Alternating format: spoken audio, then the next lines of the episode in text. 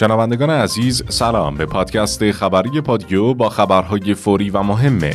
بررسی ویژه از حضور و ایستادگی زلنسکی در اوکراین، نقش آفرینی دیپلماتیک ایران در اوکراین، عدم افزایش قیمت بلیت وسایل نقلیه عمومی در نوروز، ده برابر شدن حقوق سربازان، روشن شدن مکانیاب‌های ایرانیان در اوکراین، نخستین ارسال سلاح به کشور غیر عضو اتحادیه اروپا، هفتاد و دو ساعت مقاومت در اوکراین، وضعیت آماده باش نیروهای بازدارنده هسته‌ای روسیه، از دست رفتن فرصت اوکراینی‌ها از نظر پوتین، تحریم اتحادیه اروپا علیه عبور هواپیماهای روسیه، تزریق دوز چهارم واکسن کرونا، سهمیه بندی سرم در کشور، درخواست نمایندگان برای بازگشت سیانت به مجلس، احتمال محدودیت تلگرام در روسیه و اوکراین و پیشبینی قهرمانی پرسپولیس در مقابل استقلال. خوش آمدید.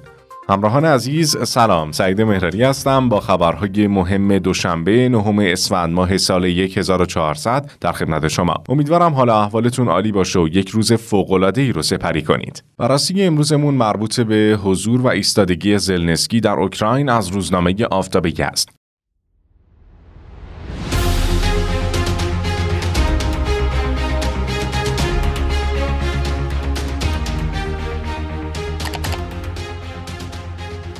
چند روزی از حمله روسیه به اوکراین میگذره و اخبار و ویدیوهای تقابل بین نیروهای این دو کشور فضای مجازی رو پر کرده. در همین حال بازار اظهار نظرها هم به شدت داغه. اما در این میان نکته‌ای وجود داره که قابل تأمله و از نظرها هم پنهان نمونده. اون هم حضور رئیس جمهور کشور اوکراین یعنی زلنسکی در میدان جنگه. بله، زلنسکی با اینکه قبلا گفته شده بود که از اوکراین فرار کرده، اما شخصاً و با لباس نظامی همانند برخی از مردم به دفاع از کشور پرداخته.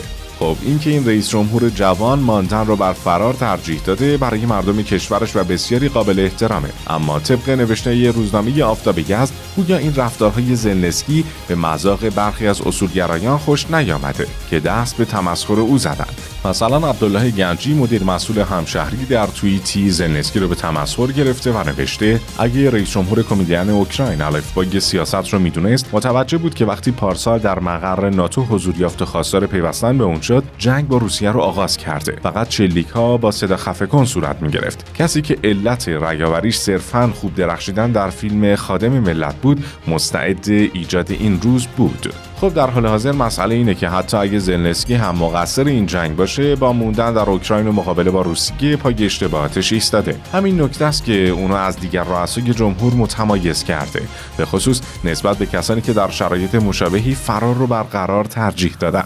دقیقاً مثل اشرف غنی رئیس جمهور افغانستان که در جنگ کشورش با طالبان با فرارش افغانستان و مردمش رو نابود کرد. ایستادگی زلنسکی نشون میده که اون بازی رو بلده و میدونه که در شرایط بحرانی چگونه به مردم کشورش کمک کنه و اونها رو تنها نذاره. در شرایط فعلی ممکنه که کیف به زودی سقوط کنه یا به دلیل مقاومت مردم، فشار بین‌المللی و کوتاه آمدن پوتین سقوط نکنه، یا حتی ممکنه زلنسکی در کنار بسیاری از مردم اوکراین جون خودش رو از دست بده یا در لحظات آخر برای ادامه مبارزه و تشکیل دولت در تبعید اوکراین رو ترک کنه. ولی لازمه که این نکته در اینجا روشن بشه که لزوماً هر مقاومتی قابل ستایش نیست. درسته، مثل مقاومت قذافی در برابر انقلاب مردمش که واقعا دلایل ملی و میهنی نداشت و ناشی از جنون قدرت بود. بله، به همین خاطر در عرصه بین‌الملل اونچه به مقاومت ارزش میبخشه صرفاً منافع ملیه. امروز هم منابع ملی اوکراین حکم میکند در برابر تجاوز روسیه ایستاد، ولی اینکه بسیاری در این راه جون خودشون رو از دست بدن. زلنسکی هم با ایستادگی خودش امید رو در دل مردم اوکراین زنده نگه داشت. حتی اگه روسیه سرانجام موفق به فتح کیف بشه، چه بسا این رفتار زلنسکی و دیگر مدافعان شهر باعث میشه هسته‌های مقاومت در اذهان و قلوب مردم اوکراین همچنان زنده بمونه. در اصل رهبر یک کشور میبایست چه در زمان صلح و چه در زمان جنگ در راستای کاهش آلام و رنجهای مردم کشورش و افزایش رفاه اونها گام برداره و تصمیماتی غیر عقلانی و احساسی مبتنی بر کلیشه‌های ذهنی، ارزش‌های شخصی و منافع فردی و گروهی اتخاذ نکنه. برای همین هم زلنسکی رئیس جمهور اوکراین با ایستادگی در برابر روسیه مورد تحسین کاربران شبکه‌های اجتماعی قرار گرفته، تا حدی که یکی از کاربران در این باره نوشته ایستادگی و شجاعت زلنسکی تحسین جهان را برانگیخته. دیروز بریتانیا و امروز آمریکا به او پیشنهاد کردند کشور رو ترک کنه، او اما رد کرد. شاید جونش از دست بده اما اعتبارش رو نه. پوتین حساب اینو نکرده بود، چون در شرایط مشابه خود او و امثاله هم با اولین هواپیما کشور رو ترک میکنن. کاربر دیگری نوشته زلنسکی با اشرف غنی فرق داره، برخی برای تحقیرش اون رو فقط یک کمدین میخونن، اما برخی کمدین ها جدی ترین آدم های دنیا هستن.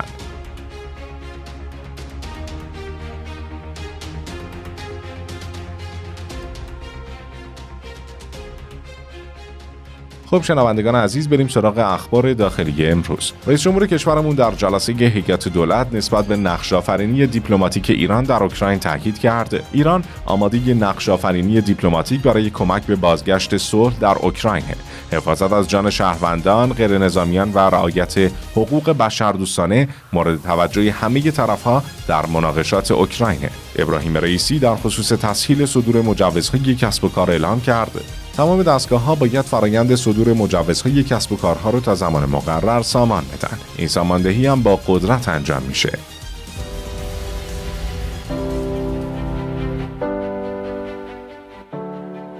مخبر معاون اول رئیس جمهور نسبت به عدم افزایش قیمت بلیت وسایل نقلیه عمومی در نوروز گفت قیمت بلیط‌های خطوط حمل و نقل ریلی، هوایی و جاده‌ای کشور نباید به هیچ وجه افزایش داشته باشه. محسن دهنوی نماینده مجلس در خصوص ده برابر شدن حقوق سربازان گفت در واقع با توجه به اینکه حداقل حقوق نیروهای مسلح پنج میلیون و ششصد هزار تومان خواهد شد، سربازان سال آینده کمتر از سه میلیون و چهارصد هزار تومان دریافت نخواهند کرد و میانگین حقوق سربازان از چهارصد هزار تومان طی دو سال به چهار میلیون تومان میرسه، یعنی ده برابر افزایش.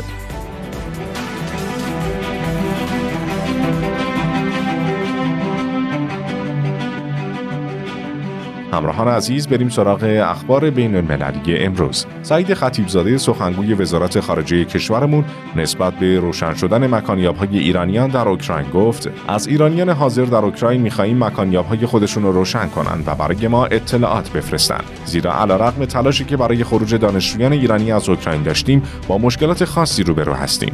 در حال حاضر هم در حال تلاش برای خروج ایرانی‌ها از اوکراین از مرزهای لهستان، مجارستان و رومانی هستیم. پیوسته با خانواده های دانشجویان در ارتباطیم.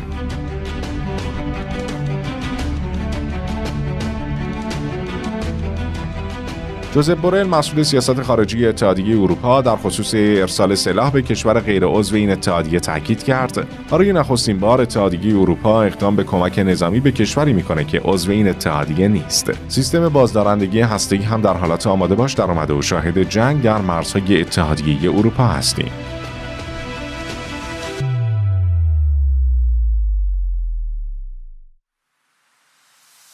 الکسی رزنیکوف در توییتی نسبت به هفتاد و دو ساعت مقاومت در اوکراین نوشت هفتاد و دو ساعت مقاومت ما رو جهان باور نمی کرد، اما ما فقط نایستادیم. ما با روحیه به جنگ با اشغالگران روس ادامه میدیم. به جهان نشان دادیم که از روسیه نمی ترسیم، قوی هستیم و بر اونها غلبه می کنیم. حمایت از اوکراین باید قوی تر باشه، زیرا امنیت شما به ما بستگی داره.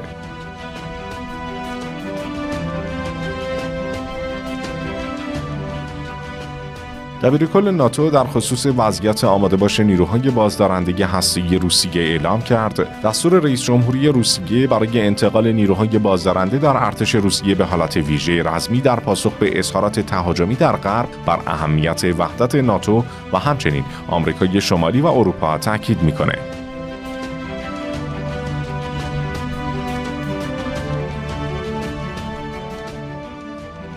پوتین رئیس جمهور روسیه در خصوص از دست دادن فرصت اوکراینی ها گفت روسیه آماده گفتگو با اوکراین در بلاروسه، ولی اوکراین این فرصت را از دست داده.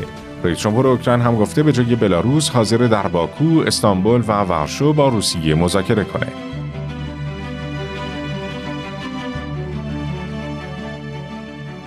کشورهای اتحادیه اروپا ورود و عبور هواپیماهای روسیه را از آسمان خودشون ممنوع می‌کنند. این اقدام در واکنش به جنگ روسیه علیه اوکراین انجام میشه.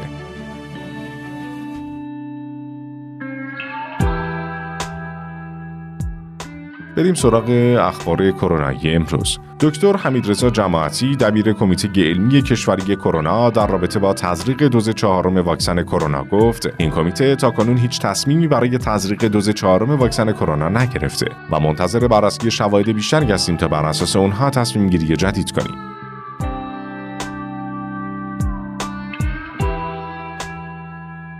سیدعلی فاطمی نایب رئیس انجمن داروسازان در رابطه با سهمیه بندی سرم اعلام کرد همچنان شاهد کمبود سرم‌های تزریقی در داخل کشور هستیم که به دلیل افزایش موارد بستری کرونا رخ داده. بخشی از کمبودها هم به دلیل تجویز بی‌رویگی سرم برای برخی بیمارانه. به همین دلیل سرم فقط در داروخانه‌های منتخب توزیع میشه.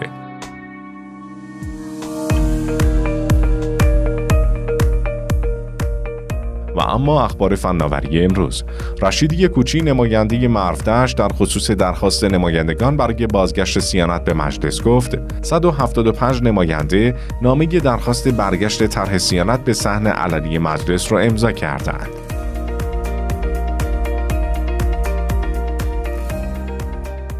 مؤسس تلگرام از احتمال محدودیت فعالیت کانال‌های تلگرام در روسیه و اوکراین برای مدت زمان درگیری خبر داد. و اما خبر ورزشی امروز. علی پروین پیشکسوت باشگاه پرسپولیس با اشاره به پیشبینی قهرمانی پرسپولیس در مقابل استقلال گفت مخالف خصوصی سازی و فروش سهام در بورس هستم چون پرسپولیس مشکلات زیادی داره. الان استقلال و پرسپولیس در صدر با بقیه تیم‌ها فاصله دارن. به احتمال زیاد بازی رو در روی این دو تیم نتیجه کار رو مشخص کنه. ولی فکر می‌کنم پرسپولیس یک بار دیگه قهرمان بشه. اخبار کوتاه امروز. طبق گفتگی احسان عسکری مشاور رئیس مجلس بعد از بروز علائم سرماخوردگی نتیجه تست اومیکرون محمد باقر قالیباف مثبت اعلام شد. نمایندگان مجلس شورای اسلامی با افزایش میزان تعرفه جریمه‌های رانندگی به میزان پنج درصد در سال هزار و چهارصد و یک موافقت کردند. بر اساس اعلام معاون فنی مرکز سلامت و محیط کار وزارت بهداشت، درمان و آموزش پزشکی، واکسیناسیون افرادی که با خودروی شخصی به سفرهای نوروزی می‌روند، از طریق کد ملی و پلاک خودرو توسط دوربین‌هایی که به سامانه ایران من متصل هستند رصد می‌شود.